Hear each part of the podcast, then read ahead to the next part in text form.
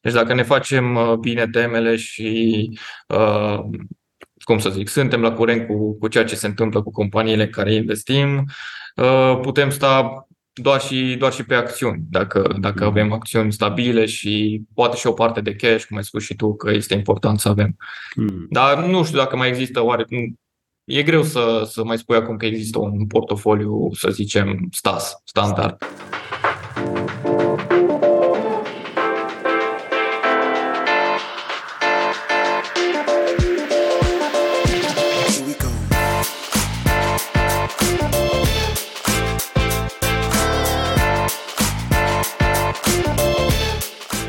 Bine v-am găsit cu un nou episod al, al podcastului Banii Vorbesc. Uh, deja suntem la al 18-lea uh, episod. Uh, un sezon destul de, de bogat.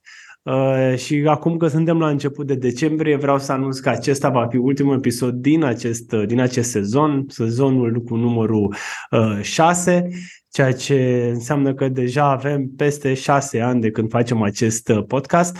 Mă bucur cumva că au trecut, ace- au trecut acești ani, uh, peste 130 de episoade în total și mă bucur cumva că finalizez anul cu o discuție destul de interesantă și anume uh, ce perspective avem cu Bursa de Valori București, în special la BVB, pe anul 2023. Evident vom vorbi despre anul 2022. Uh, alături de mine este Antonio Roian, este investitor cu mulți ani experiență și este stock broker la Goldring, un broker care activează pe piața locală, dar și pe piața, piața internațională. Mulțumesc foarte mult că ai acceptat invitația mea. Salut, Laurențiu, îți mulțumesc și eu pentru invitație și îmi pare bine că avem ocazia să discutăm. Și mie îmi pare bine, este și prima nostru contact unul cu altul. Așa Sperăm să fie și multe altele de acum încolo. Sigur. Uh, uite că așa prima, prima întrebare, vreau să te întreb cam cum arată așa o zi din, din viața ta, în special profesional, ca să nu fie personal. Da, ca și broker, cu siguranță ziua nu arată cum am văzut în Wolf of Wall Street sau alte filme de, filme de genul ăsta. Uh, revenind, ziua începe și se termină cu bursa americană, în sensul în care dimineața, când mă trezesc, mă uit să văd ce evoluție au indicii futures americani, indicii asiatici, pe de altă parte, și ce știri au apărut peste noapte. Astfel, uh, încep să, să fac o idee pentru evoluția care ar putea urma în ziua respectivă. La birou, ziua începe cu o ședință de tranzacționare cu, cu toți colegii mei în care discutăm uh, ultimele informații care au apărut în piață și ne spunem fiecare părerea despre cum credem că va evolua piața în ziua respectivă. Mhm. Apoi, pe parcursul zilei, urmărim piața din România în principal, pentru că majoritatea clienților uh, sunt investitori pe bursa locală. Însă, bineînțeles, suntem cu un ochi și pe, și pe evoluția de pe piețele externe. În rest, uh, discutăm cu clienții, le oferim informații și le punem la dispoziție toate rapoartele și informațiile care să-i ajute să ia decizii. Și, în plus, încercăm să obținem recomandări, de ce nu, sau alte discuții cu potențial clienți pe care să îi asistăm în uh, lumea investițiilor, ca să zic așa. Mm-hmm. Cum am spus, ziua nu se termină odată cu plecarea acasă de la birou, pentru că, așa cum am spus, continuăm să, să urmărim ceea ce se întâmplă pe, pe piețele externe în continuare. Uite, acum, înainte să termin la următoarea întrebare, cât de mult uh, impactează piața externă bursa din locală, ca să intrăm în, și un pic și în discuția noastră? Depinde. Dacă ne uităm uh, la modul general, uh, știm că de acolo se dă ora exactă, după, mm. cum, după cum știm cu toții, dar depinde de, de știrile care apar, dacă au un impact asupra, mă rog, și restul, și asupra celorlalte piețe sau pur și simplu poate fi vorba de ceva local, cum ar fi la la noi, ceva, nu știu, chiar și o ordonanță cum mm-hmm. mai apar pe la noi. În decembrie. Dar, da, da, da, da, ne apropiem de perioada aia. Mm-hmm. Și da, deci uh, depinde, dar în general îți dai seama că, că ora exactă se dă de acolo. Adică influențele în principal vin de acolo. Mm-hmm. Când, când ai luat tu contact cu investițiile? Nu știu, când, ai fost, când a fost prima oară uh, na, interesat de domeniul ăsta?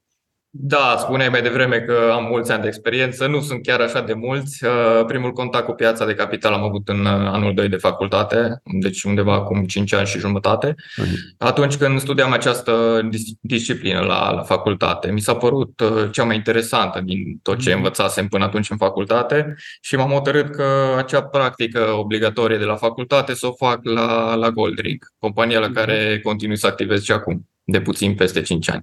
De... Tot în acea perioadă am devenit și, și investitor și pot să spun că mi-e ciudă oarecum că nu am început mai repede, bineînțeles, cu cât încep mai repede, cu atât ai mai mult timp să, să dai mai mult timp investițiilor tale să crească.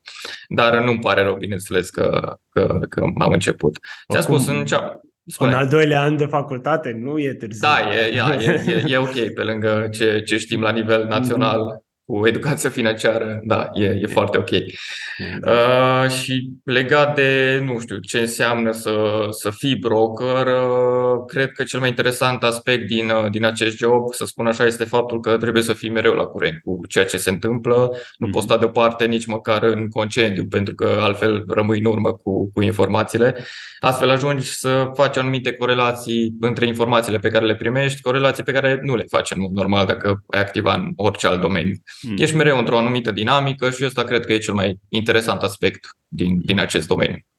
Și sunt clienți care de regulă vă contactează să le oferiți anumite informații, să zic mai individuale, nu cele să zic prin newsletter sau informații pe care le trimiteți voi. Da, noi ca și, ca și broker nu, nu ne permite legislația, nu, mm. ca și broker nu ne permite legislația da. să oferim recomandări punctuale pe cumpăra aia, vinde aia. Uh, oferim informații generale și tocmai cum ți-am spus, uh, avem toate acele rapoarte la îndemână, adică să le punem la îndemână clienților, avem acel newsletter pe care îl trimitem și prin discuțiile cu clienții încercăm să informăm cât mai bine, cât să, să ia deciziile cele mai potrivite pentru ei. Dar ca Chiar... și recomandări nu, nu putem. Chiar asta vreau să menționez că nu dacă un broker, nu știu, de regulă sunt cei care te sună la telefon destul de insistent și îți spune cumpără astăzi, nu știu, Tesla că e cea mai ieftină și exact. peste 5 luni o să 5 ore o să crească, înseamnă că nu e ceva în regulă și înseamnă că n-ar trebui să iei sfatul respectiv. Da, ei, uh, de obicei, cei care oferă recomandări sunt consultanții și mm-hmm. ei au în spate multe rapoarte de făcut pentru a putea, a putea să le ofere o anumită recomandare unor clienți. Și de asta nu, nu ne permite Mm-hmm. Hai că trecem acum la discuția noastră, că vreau să vorbesc mai mult despre BVB, ce s-a întâmplat în 2022 la început și nu știu ce perspective aveți voi pentru 2023. Uh, și uite, cumva suntem în momentul registrării, suntem undeva la minus 11% scădere undeva al indiciului BET. Și dacă e să luăm cu tot cu dividende, minus 2% undeva pe acolo, uh, dacă e BET care, care include și așa da. Cum ar trebui să privească, cel puțin pentru mine, dacă mă uit și la alte, m- alți indici mari, nu mi se pare o scădere foarte, foarte mare. Cum ar trebui să privească anul ăsta un investitor care e în bursa locală? Da, au fost, uh, cel puțin până acum vreo două, trei săptămâni, au fost uh, au fost undeva la 18% indicele beta, am avut parte de acea revenire cu mhm. influență mm-hmm. de pe piețele externe, dar revenind la, la ce întrebare ai pus tu, clar vorbim de un 2022 complicat din multe puncte de vedere, după un 2021 excepțional, cum, cum știm că am avut, ne așteptam oarecum la o consolidare a pieței, chiar și un recul. Uh, și chiar și un recul al economiei globale, pot spune, poate chiar și la o creștere a inflației, ne așteptam mulți dintre noi odată ce s-au, s-au injectat mulți bani în piață. Totuși nu știu câți ne așteptăm să avem parte de atât de mulți factori care, care să influențeze economia globală și viețile noastre în general. Vorbim de un război foarte aproape de granițele noastre care a generat în lanț mai multe efecte, în special pe partea energetică, dar a și alimentat inflația din, din mai multe direcții. Astfel vorbim acum de un nivel al inflației ce nu s-a mai atins de patru decenii în multe țări. Vorbim de o criză energetică în care se află Europa iar uh, revenind la bursa noastră, am văzut imediat uh, un șoc odată cu, cu invazia rușilor în Ucraina. Însă am avut parte și de o revenire la fel de, de abruptă imediat după. Pe perioada verii, evoluția a fost cât de cât liniștită, pot spune, cu companiile producătoare de energie, așa cum știm, în prim plan. Însă, începând cu a doua jumătate a lunii august, uh, am revenit pe un trend de scădere, odată ce investitorii au văzut că aceste probleme economice persistă și chiar se, se accentuează.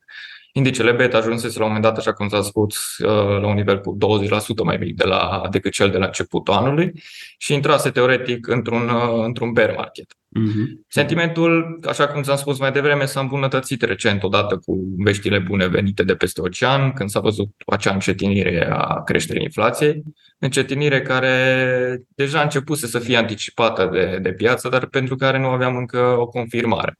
Mhm. Odată venit acea confirmare, reacția piețelor a fost una puternic pozitivă, după cum am văzut și pe extern și la noi. Indicele BET am văzut că a înregistrat o creștere cu 10-11% aproximativ în numai câteva săptămâni.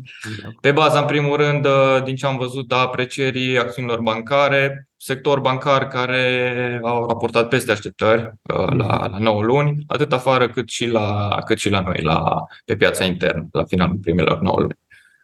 Uh, da, și pe lângă sectorul financiar, cred că mai sunt alte sectoare care au, au fost Da, mă refer de la, la indicele BET, care uh-huh. în principal e format din uh, sectorul financiar și, și energetic care însă, a fost în sus. Însă dacă analizezi așa un pic, un minus 11% în momentul în care spun eu acum, nu știu ce se va întâmpla până se va fi publicat, publicat videoul, uh, dar um, mie mi se pare după un an în care au fost undeva la 40% anul trecut, cu tot cu dividende media așa, un minus 11% sau uite, minus 2% cu tot cu dividende anul ăsta mi se pare foarte bine, având în vedere contextul inflației. Da, și clar, clar. Nu, nu mi se, sau cel puțin eu așa văd, n-ar trebui să fim atât de pesimiști, uh, pesimiști pe acest an. Uh, care, care sectoare crezi că au mai mers bine în 2022? Cel puțin acum că avem multe rezultate la, la 9 luni. Cât putem spune că avem destul de multe. Da, majoritatea au publicat deja rezultatele la 9 luni. Păi, după cum ți-am spus și după cum știm cu toții, sectorul energetic a fost în, uh-huh. în prim plan cu rezultate excepționale. Așa cum am spus, am văzut rezultate bune și la bănci. Mm. Chiar dacă uh, lumea se aștepta să, să fie destul de impactate cu eventuale credite neperformante mai ridicate. Dar am văzut că nu s-a întâmplat acest lucru. Alte sectoare am văzut uh, cel de, de transport, uh, dacă e să ne uităm la Transport Trade Services, care anul ăsta a raportat foarte bine și cred că are perspective, perspective în continuare. Sectorul tehnologic uh, ar putea să, să înceapă o revenire, dar uh, încă mai este mult de, mult de, să zicem, de confirmat ca să, ca să ne putem, uh, ne putem da părerea legat de, de o uh, eventuală revenire a sectorului tehnologic. Plus că și în Statele Unite te- sectorul tehnologic o duce relativ rău de tot. Da, Sau cel puțin este. cea mai mare scădere e acolo. Exact. Ce înseamnă exact. tehnologie. Acolo a fost și cea mai mare creștere în ultimii Exact, adică din 2020 da. au crescut, uh, nu știu, aproape precum criptomonedele, da, să zicem, aproape. Exact. Și după aia au scăzut cam, cam tot în ideea da. respectivă. Uh, suntem în România acum într-un bear market? Uh, dacă e să ne luăm după definiția de manual, am fost și nu mai suntem. Uh, cred că noțiunea de bear market este mai degrabă, zic eu, un concept teoretic, poate chiar și un praxiologic pentru un investitor, dar nu cred că influențează într-un fel, în vreun fel evoluția pieței mai departe, pentru că am văzut recent că o știre importantă, pozitivă, poate genera o reacție puternic pozitivă a pieței și atunci să nici nu se mai țină cont dacă ești într-un, bear market sau nu. Deci e o chestie relativă oarecum. Da, cumva s-a și schimbat în ultima perioadă, nu știu, tot sistemul financiar. Dacă înainte bear market-ul era bear market ca în teorie, așa, parcă așa acum e. de când avem acces la rapid, la, nu știu, la investiții pe telefon, pe, nu știu, pe imediat intri să faci o investiție și așa mai departe, parcă totul este mult mai volatil. Sau am așa doar e. eu percepția mea? Nu, așa este și până la urmă și accesul la informații este mult mai, mai uh, deschis, adică ai acces la orice informație, imediat poți să iei decizia, adică Da, mm. așa este. Cred că și din cauza asta, să zic, scăderea mare din 2020 din martie, atunci, la pandemie, a avut o scădere rapidă jos și după aia rapidă în sus, în următoarele două da, luni. Da, pentru că pur și simplu a fost un șoc, lumea nu știa ce se întâmplă. După aceea, când uh, s-a început uh, oarecum să se așeze lucrurile, chiar dacă eram într-un lockdown sau lumea a început să se uite la, la ce oportunități ar putea apărea și, bineînțeles, uh, am atins minimele și după aceea, până la sfârșitul anului trecut, mm-hmm. am avut doar creștere. Numai creștere, exact, exact. Um, putem spune cumva, dar na, nu știu, e greu de zis că ce a fost mai rău a trecut, cel puțin cu privire la inflație, poate la creștere de dobânzi. Da, într-adevăr, e, e greu de spus, dar uh, aici cred că ar trebui să facem o diferență între ceea ce se întâmplă acum în economie și ceea ce se întâmplă pe burse, pentru că dacă ne referim strict la economie, e posibil să urmeze alte luni complicate, așa cum știm, ne așteaptă o iarnă dificilă din punct de vedere energetic și mulți așteaptă, mai ales în zona euro, să, să vedem o, o recesiune. În schimb, dacă ne referim la burse, părerea mea este că majoritatea acestor probleme, probleme pe care le-am menționat este posibil să fi fost deja incluse în, în prețurile acțiunilor, având în vedere scăderile pe care le-am înregistrat în acest an uh, și din această toamnă mai ales. Fapt pentru care mă aștept ca în lipsa unor, uh, în lipsa apariției unor informații importante care să fie negative, după o perioadă, hai să zicem, de consolidare, uh, după, după această revenire, piețele să, să revină pe un trend ascendent, tocmai pentru că investitorii încep să, să se uite deja la perioada când toate aceste probleme vor fi dispărut sau, în primul rând, vor fi reduse și poate chiar și, și dispărut. Exact, exact. Dar um, multe, multe companii din România la 9 luni uh, au arătat rezultate foarte bine, foarte bune, să zic așa. Și nu mai zic de OMV Petrom, care cred că cele mai, cele mai bune rezultate dintre toate din punctul meu de vedere, dar totuși prețul companiei și luăm strict OMV Petrom n-a crescut atât de mult sau poate chiar este la același nivel ca anul trecut sau aproape, pe acolo. Uh, din cauza cui, nu știu, adică de ce oare se menține la același preț având în vedere rezultatele foarte bune ale companiei?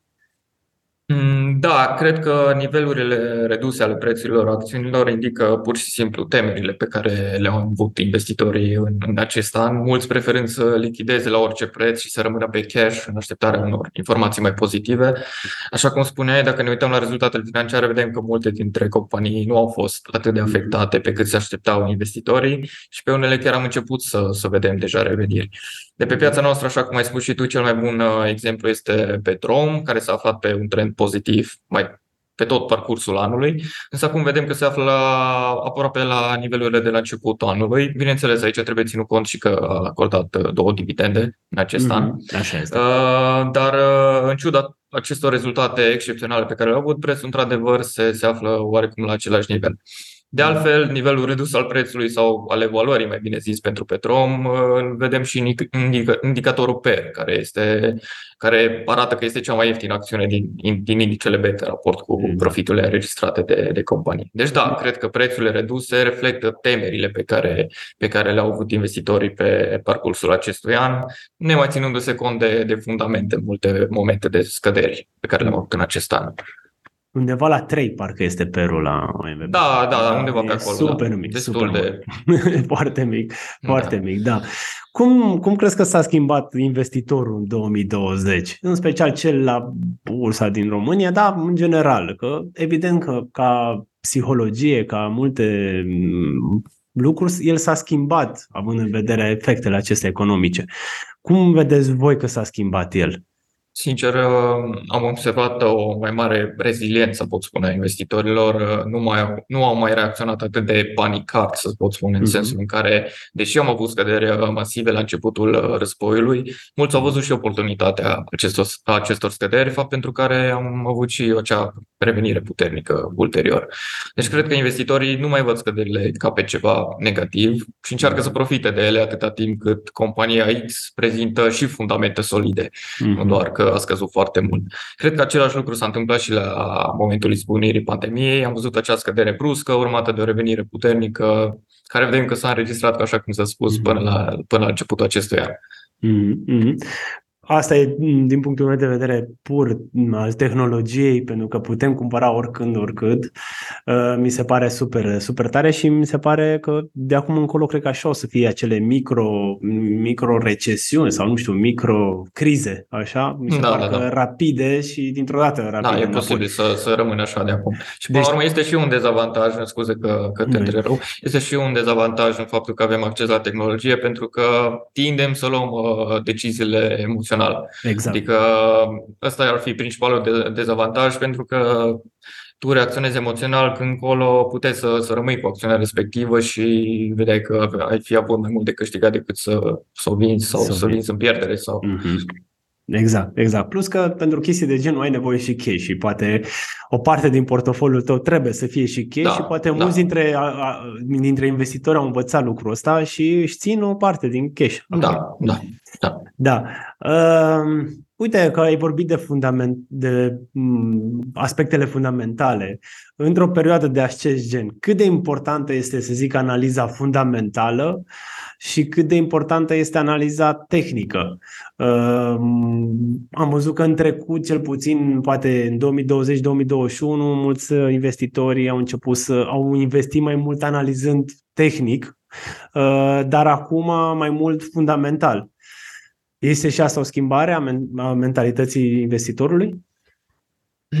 Cred că aici depinde foarte mult de ce tip de investitor ești. Uh, pentru că, bineînțeles, dacă ești activ și faci tranzacții pe termen scurt, te uiți la analiza tehnică mm-hmm. și nu ții neapărat cont de, de fundamentele companiei. Dar chiar și așa, în perioada în care panica domină bursele, nu se mai ține cont nici de grafice, nici de fundamente, pur și simplu lumea vinde, indiferent de suport, de rezistență și alte aspecte ale analizei tehnice. Pe de altă parte, investitorii pe termen lung ar trebui să pună accent pe, pe analiza tehnică, să vadă rezultatele din, din trecut ale companiei, perspectivele pe care le mai are compania pentru viitor, pentru că, așa cum știm, faptul că o companie a înregistrat rezultate foarte bune în trecut nu e o garanție că trendul va continua și, și în viitor. Bineînțeles, și pentru o investiție pe termen lung poți să te folosești de analiza tehnică, în sensul în care poți vedea dacă este sau un moment bun de, de intrare pe o anumită companie pe care ai ales-o tu. Dar chiar și așa, dacă compania are perspective solide pentru viitor, contează mai puțin momentul în, în, care, în care o cumperi.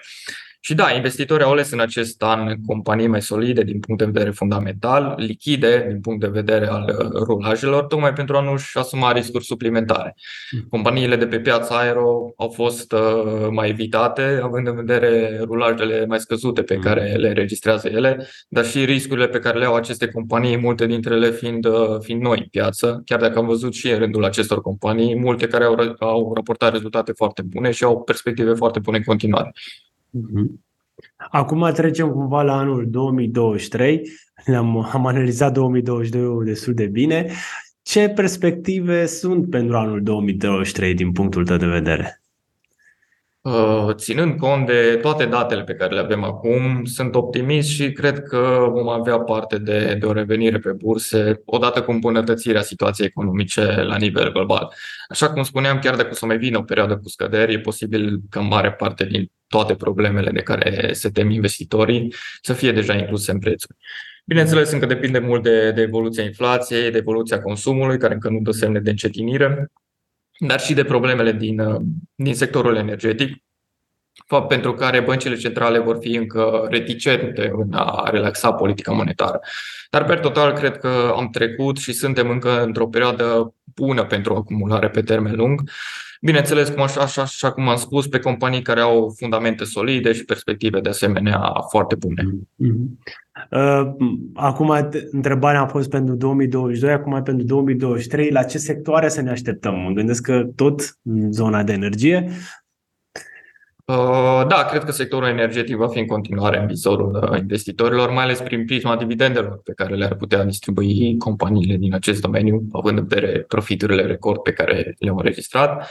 Pe de altă parte, așa cum am spus, uh, majoritatea companiilor din tehnologie au fost afectate în toată această perioadă, iar în eventualitatea unei îmbunătățiri la nivelul economiei globale, e posibil să vedem o revenire și pe, și pe acest sector. Mm-hmm. Crezi că plafonarea aceasta despre care se discută cel puțin în România o să afecteze sectorul energetic performanța companiilor pentru 2023 mai mult, să zic. Da, asta voiam să zic că până la urmă profiturile din 2022 rămân tot, tot foarte mari și atunci mm. dividendele de asemenea vor fi, vor fi foarte bune. Vedem mm. în 2023 cât de, cât de influențate vor fi de, de această plafonare.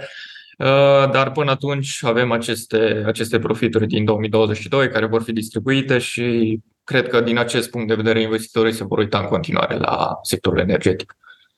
Plus că dacă vorbim de sectorul energetic, vorbim de și cea mai așteptată listare posibilă pe BVB, o, cred că o listare de care bă, da, o să da. așteaptă de foarte mult timp. Hidroelectrica care de cumva există un termen până la final de iunie să se listeze. Uh, crezi că această listare, care este cea mai mare listare, cred că, de pe bursa din România, va schimba total dinamica, dinamica bursei noastre? Cu siguranță hidroelectrică va, va influența foarte mult bursa locală odată cu listarea, în primul rând prin creșterea numărului de investitori. Mulți vor face primul pas către bursă odată cu listarea hidroelectrică. Și vis-a-vis de asta chiar mi s-a părut interesant o remarcă a unuia dintre colegii de breaslă, ca să spun așa, Lucian Isac de la Est Invest, care se întreba retoric ce ar fi dacă toți cei câteva sute de mii de clienți ai hidroelectrică vor deveni investitori odată cu listarea companiei. Deci ar fi ceva. Mm-hmm. Din punct de vedere al impactului asupra celorlalte companii, e greu de spus dacă va fi un impact direct. De altfel, mă aștept ca odată cu anunțarea datei listării, mulți să înceapă să vândă din, de, din deținerile pe care le au în portofoliu pentru a avea disponibil pentru IPO-ul uh, hidroelectrica, deci să cauzeze scăderi în piață, fapt pentru care vor exista și anumite oportunități pe, pe celelalte companii. Totuși există aceste temeri, zic eu, fondate, cum că piața de la BVB nu ar fi suficient de mare pentru, pentru o listare integrală a pachetului la, doar la BVB, dar bănuiesc că de odată ce s-a hotărât acest lucru, s-au făcut niște calcule estimative înainte și nu au luat decizia doar așa. Mm, din câte știu, e 20, sunt 20 de miliarde de euro, uh, ceea ce cred că o să fie de, o de lei. De lei, de lei, scuze, da, de lei, da. așa este, de lei, ceea ar fi, ce, ar fi ceva. oricum, e destul de, da, destul, e, e. destul de mult și de lei. Nu... Da, exact, exact, asta e. Dar uite, hidroelectrica acum, că noi suntem o piață mm, semi-emergentă sau nu știu, în curs de dezvoltare, nu în curs de dezvoltare, în coco jumbo, să zic așa, da. în mele, crezi că hidroelectrica ar putea să schimbe să ajungem cumva emergentă în toate punctele de vedere, să zic așa. Uh, probabil acesta ar fi impactul cel, cel mai mare asupra pieței, care se va simți pe termen mai lung. Având o companie de, de asemenea dimensiuni listată pe bursă, automat vom atrage atenția multor uh, sau marilor fonduri care investesc în piețe emergente. Totuși, noile modificări fiscale care, care se vor uh, se vor implementa, după părerea mea, vor afecta destul de mult lichiditatea la BVB. Lichiditatea care este un criteriu atât de important de bifat în, în includerea aceea în indicii piețelor emergente. Mm-hmm. Chiar, chiar vreau, uite, n-am pus în lista noastră de întrebări, am pus cum, cum privești tu aceste schimbări, pentru că de la 2023 uh, vom plăti 1% dacă ținem compania mai mult de un an, uh, să mă corectez dacă da, așa e. și 3% dacă na, face un fel de selling destul până, până în 365 de zile. Ceea ce pentru investitorii long term pare ar fi ceea ce trebuie, pare ar fi da. o, o idee bună, dar la termen scurt nu e bine pentru că cel puțin pierderile nu poți să ți le... Da, asta voiam să adaug că pierderile nu poți să le mai compensezi și aici mulți, uh, din cauza asta mulți vor evita să mai vândă pur și simplu. Mm-hmm. Și atunci se creează această lipsă de lichiditate care cred eu că oricum nu stăm foarte bine, adică nu stăm bine deloc la, la capitolul lichiditate și cred că va afecta și mai mult uh, lichiditatea pe, pe piața noastră.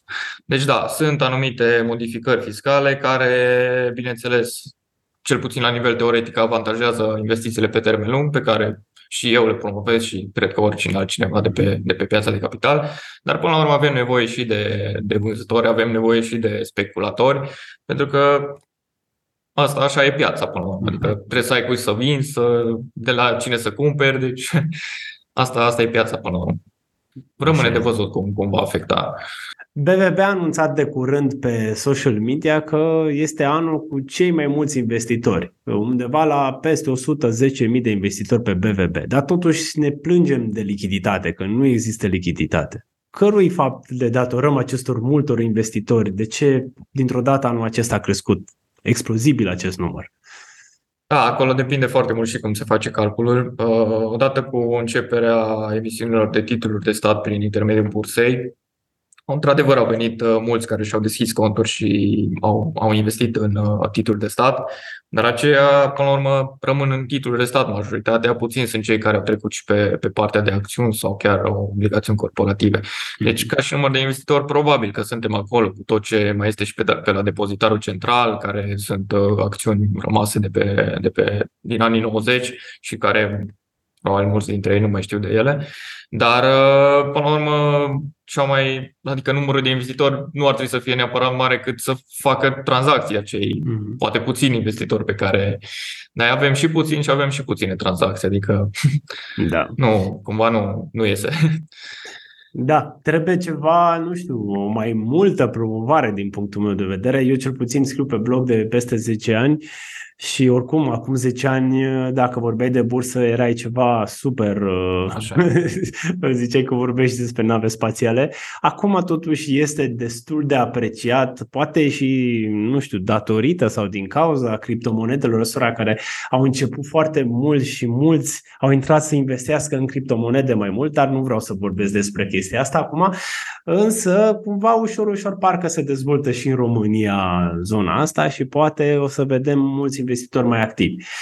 Ehm, dar uite așa, dacă ar începe cineva acum să investească pe BVB, ce recomandări îi oferi, având în vedere, nu știu, contextul actual sau mm, ce recomandări îi oferi lui înainte să înceapă? Primul rând să își seteze obiectivele, să-și stabilească un nivel de risc pe care, pe care poate să, să și-l asume și să-și stabilească sumele pe care dorește să le investească. De aici aș pleca. Uh-huh. Totuși m-aș uita mai întâi spre companii stabile, solide, din punct de vedere fundamental, eventual din indicele BET, acolo unde avem astfel de companii, multe dintre ele fiind și plătitoare de dividende. Mm-hmm. Apoi, odată cu dobândirea unei mai mari experiență, să facă pasul ușor către piața aero, poate chiar și spre alte instrumente financiare și de ce nu să, să treacă și pe, pe piețe internaționale, acolo unde avem o altă dinamică, o altă lichiditate, informațiile circulă parcă mult, mult mai repede. Mm-hmm. Dar aș începe cu ceva mai, mai safe din punctul ăsta de vedere. De regulă se promova un portofoliu gen 60% acțiuni, 40% să zic obligațiuni. Cam așa era un portofoliu da. renumit, da. cred că le știi. Da. Anul ăsta cumva acest portofoliu nu prea da roade, pentru că la nivel global, și așa vorbesc la nivel global mai mult, ambele au scăzut Ambele da, au scăzut. Să fie doar acesta, oare un an, uh, doar anul acesta sau uh, vom vedea de acum încolo că tipul acela de portofoliu nu mai funcționează? Diversificarea, într-adevăr, rămâne importantă, adică, indiferent de cum, cum a fost evoluția anul acesta, e normal să, să, să cumperi sau să achiziționezi, să structurezi portofoliul în, în mai multe categorii de, de instrumente financiare. Uh, Până, până acum am văzut uh, că obligațiunile, chiar și corporative, au avut succes. Acum am văzut uh, două emisiuni care, care au dat oarecum, uh, care au ieșuat, dacă nu, bine, n-are rost să, să intrăm în detalii, dar vedem că și nici obligațiunile nu sunt cele mai, să zicem, Adică riscul într-adevăr e mai scăzut decât la acțiuni pentru că na, și ca, ca obligatar ai, ai o prioritate la masa credală dar, uh, până la urmă, contează cel mai mult să, să-ți faci temele, să urmărești compania în care ai investit, să fii la curent cu ceea ce se întâmplă în companie și rezultatele financiare pe care, pe care le, le publică compania, pentru că semne, așa cum am văzut și la, la cele două emisiuni de care vorbeam, uh, ar fi putut să apară și cred că au apărut încă poate de câteva trimestre se putea vedea o anumită problemă pe care ar urma să ar putea să le aibă aceste companii. Deci dacă ne facem uh, bine temele și uh, cum să zic, suntem la curent cu, cu ceea ce se întâmplă cu companiile în care investim, uh, putem sta doar și, doar și pe acțiuni. Dacă, dacă avem acțiuni stabile și poate și o parte de cash, cum ai spus și tu, că este important să avem. Mm. Dar nu știu dacă mai există oare E greu să, să mai spui acum că există un portofoliu, să zicem, stas, standard. Mm-hmm, mm-hmm. Așa e.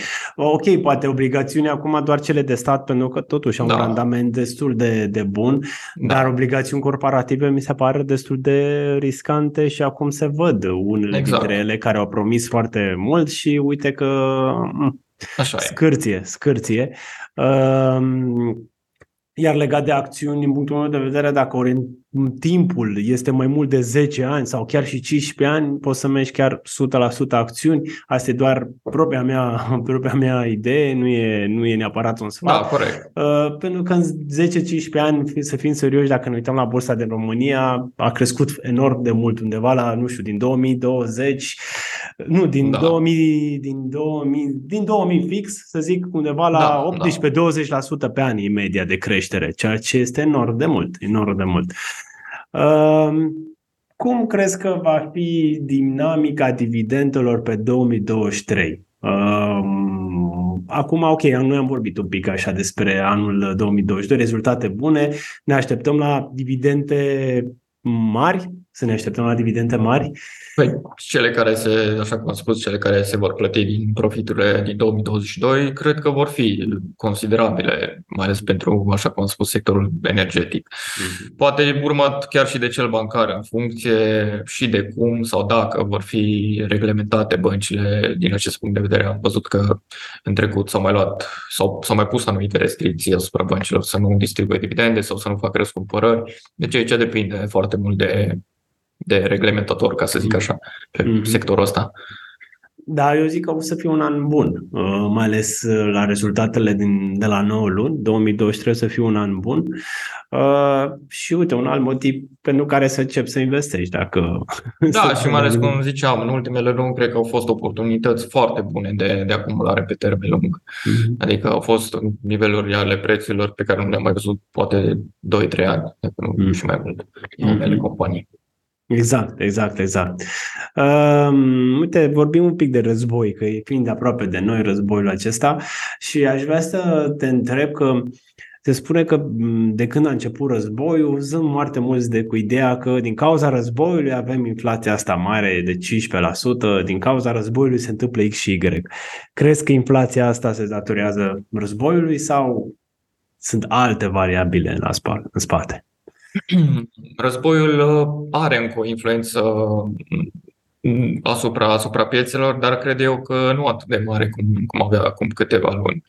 Lucrurile par să se mai fi liniștit puțin și acolo din, din informațiile pe care le-am văzut în ultimul timp, însă clar nu se știe niciodată când situația uh, poate, poate escalada.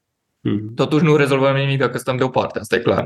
Și să stăm să așteptăm un final oficial al, al războiului în ceea ce privește bursa, pentru că poate fi prea târziu atunci.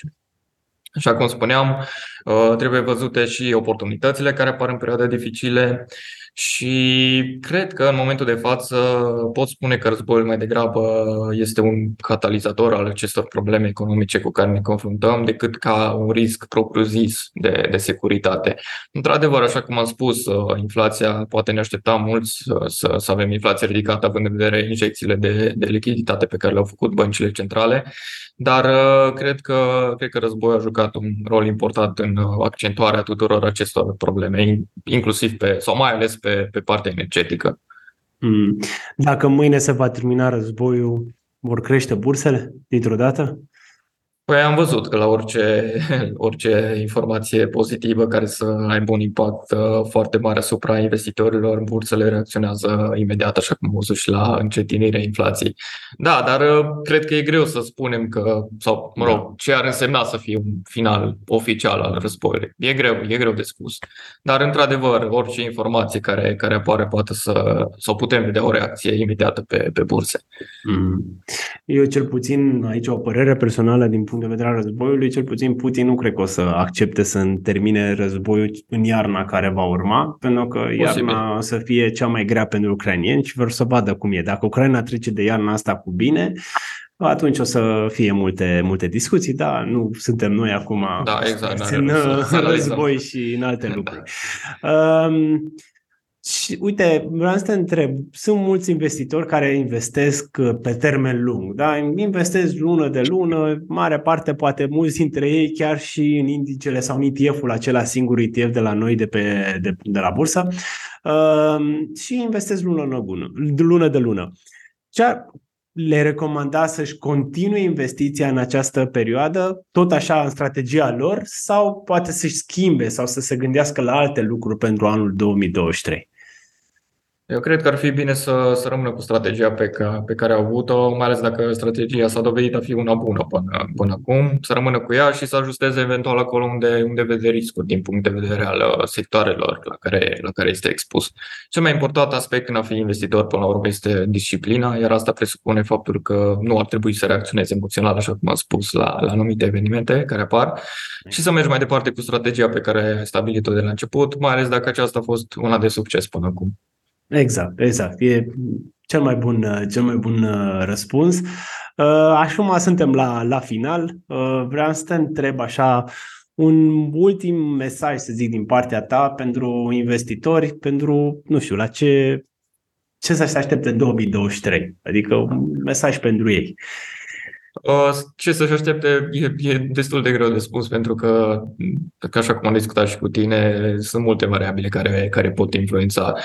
Dar, cum am spus și la, la întrebarea finală, până la urmă, important este să, să rămână disciplinați, să, să vadă orice oportunitate care, care apare în piață, pentru că, așa cum am spus, aceste scăderi vin la, vin la pachet și cu multe oportunități, dar să se uite și la, și la fundamentele companiei, pentru că companiilor, că, pentru că, până la urmă, acestea sunt cele mai, cele mai importante, împreună cu perspectivele pe care, pe care le au companiile în, în perioada ce urmează.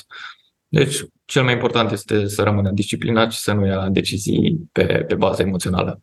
Exact, exact. Și să fie constant în tot ceea ce da, fac. Corect. Dacă sunt, dacă au investit până acum sau dacă urmează să investească, să se gândească să fie constanți. Exact. Că nu e, nu e Asta ține bursa... până și de tot de disciplină. Tot de disciplină, exact. Mulțumesc tare mult uh, de, invita- de, de că ai acceptat de invitația mea de prezență, exact. Mulțumesc tare mult. Mulțumesc și eu, chiar mi-a, mi-a făcut plăcere că am stat de vorbă. Exact, și mie, și mie la fel. Acesta a fost și ultimul episod din sezonul 6. 18 episoade pe, pe acest an. Am vorbit cu mulți invitați despre finanțe personale, am mai vorbit despre trading, investiții la bursa din România precum acesta sau alte episoade despre investiții la bursa externă, investiții imobiliare sau chiar, nu știu, în imobiliare în regim hotelier sau interviuri cu antreprenori. Foarte multe informații importante au fost anul acesta. Uh, pentru cei care nu sunt uh, nu sunt uh, abonați la canalul de YouTube, vă rog să intrați să vă abonați pentru că acolo apare pentru prima oară episodul video și o să apară și varianta audio cum, cum sunteți învățați pe toate platformele de, de streaming.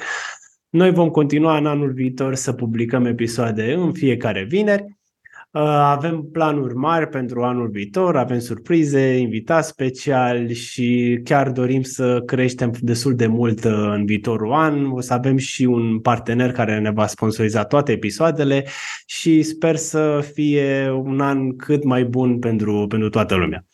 Uh, mulțumesc încă o dată, Antonio, și să ne auzim cu bine în 2023. Toate da, mulțumesc bune! Mulțumesc și eu, toate bune!